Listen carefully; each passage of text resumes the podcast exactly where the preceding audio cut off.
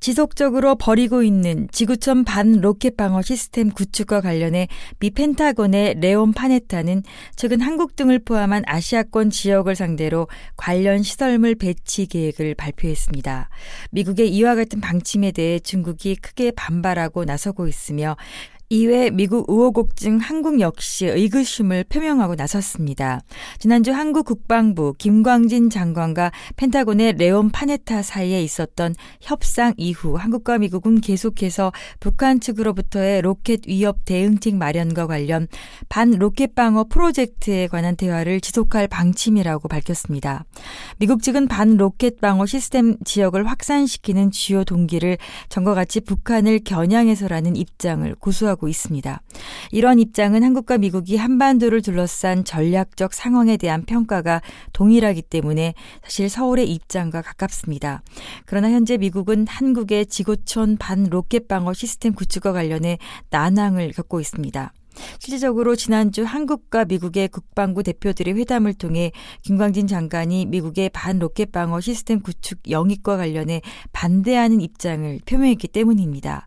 이와 관련해 한국 측이 내세운 논거는 기술적 문제로 한국 국방부 입장을 빌리자면 현재 한국은 500km에서 1000km 거리 로켓 제작과 관련해 이는 한국 측에 서 상당히 긴 거리로 적합치 않다는 입장을 밝히고 있습니다.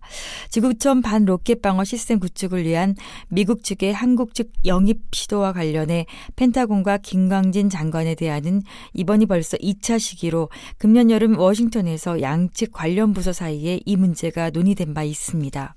그러나 한국과 미국 간 끈끈한 군사 협력이 진행되는 상황에서 한국은 자신의 반 로켓 방어 시스템 구축에 관여하겠다는 의지를 관철시키면서 구체적으로 금년 12월 한국 자체 계획에 들어갈 방침이며 2015년 한국 반 로켓 방어 시스템이 구축될 예정이라는 입장을 밝혔습니다.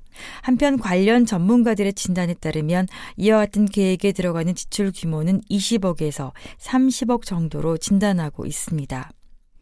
이와 같은 한국의 입장은 그동안 한미 군 협력 체제를 의지했던 미국에 있어서 예기치 못한 상황이 될 수 있습니다.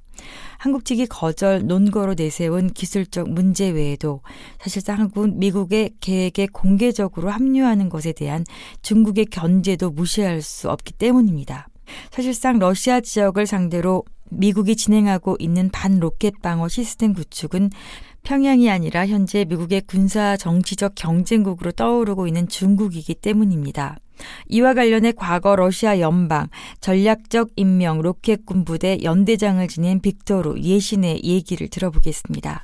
Американцы помогают Японии и оборудовать корабли 미국은 일본 측의 반 로켓 방어 관련 새로운 시스템이 구축된 스탠다드 3M 선박 제작에 도움을 주고 있으며 이는 북한을 비롯해 중국에도 위협이 되고 있습니다.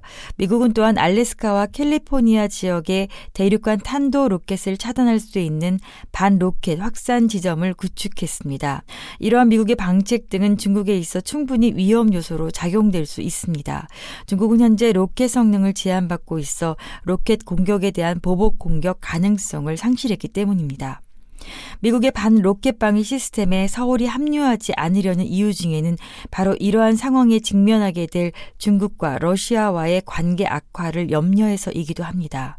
이 외에도 미국식 반 로켓 방위 시스템 구축에 들어가는 지출 규모액이 천문학적 숫자라는 것도 거절의 이유가 됩니다. 관련 전문가들이 산출해낸 바에 따르면 대략 1천억 달러 비용이 들며 이는 한국 측이 그 어떤 국방 방위비로도 감당하기 어려운 액수입니다. 따라서 미국의 요구가 집요해질수록 한국 측은 자신의 반 로켓 방어 시스템 구축 개발에 매진한 채 미국과 거리를 두게 될 것입니다.